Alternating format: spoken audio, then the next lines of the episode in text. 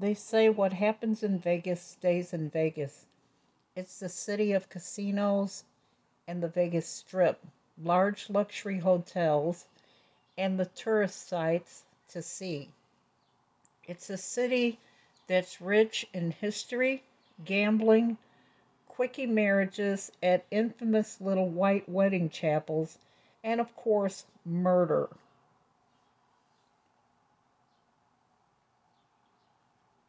Before we begin, I'd like to welcome any new listeners and subscribers.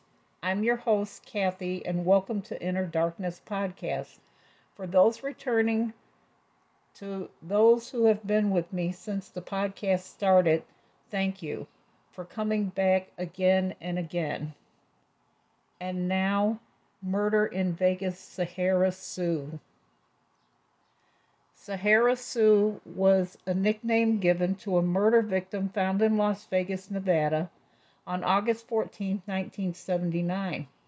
Although her true identity is unknown, she was nicknamed Sahara Sue because her body was found near the Sahara Hotel in Las Vegas at the intersection of Sahara and Las Vegas Boulevard.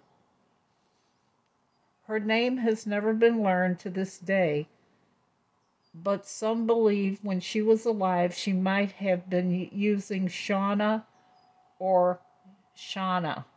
Another thing distinctive about her was she was wearing a complete upper denture despite her young age. But when her body was discovered, the lower denture was missing. She has been photographed, reconstructed, fingerprinted, and her DNA analyzed, yet she has remained unidentified for over 40 years. Sue's body was found lying face down in a parking lot on August 14, 1979. Authorities estimated that she died three to four hours prior to being found. The believed cause of her death was several stab wounds in the abdomen. Sue in life bore brown eyes and wavy light brown hair. She stood five foot six tall and weighed between a hundred to a hundred and five pounds. Her age, although undetermined, is estimated to be between fifteen and thirty. She had no teeth but wore dentures, and the nails on her feet and hands had been manicured and painted with red polish. When she was found, her body was clothed in a t shirt and hip hugger jeans.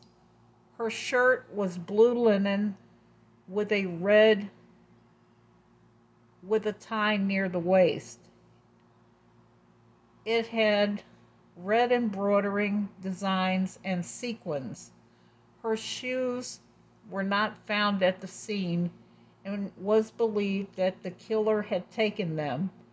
Although she wore several pieces of jewelry, none were taken.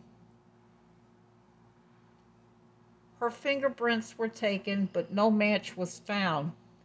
Her body was exhumed in 2009 to obtain DNA, but no match was found.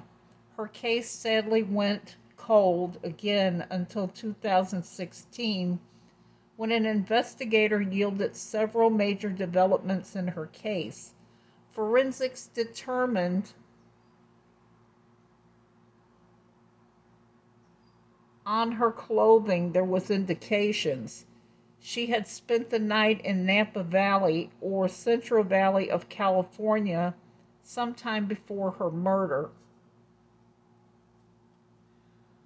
Another potential lead suggested that Sahara Sue may have had ties to a local trailer park in the area, while other leads pointed the direction that she might have been employed at a Holiday Inn or another motel on the Vegas Boulevard.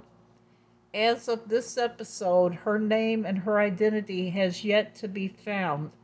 Several other Jane Doe's DNA were compared to Sue's, yet all determined they weren't her. Thank you all so much for listening. If you have any re- recommendations, please feel free to comment or contact me. I'm on all social media and they are linked on the page. If you would like to support the show, you can find me on Patreon, which is linked as well. Please feel free to leave a like and rate and review if you enjoy the show. I'd love to hear from you guys as well as your thoughts on the case. Please be respectful to the parties involved, and until next time, take care.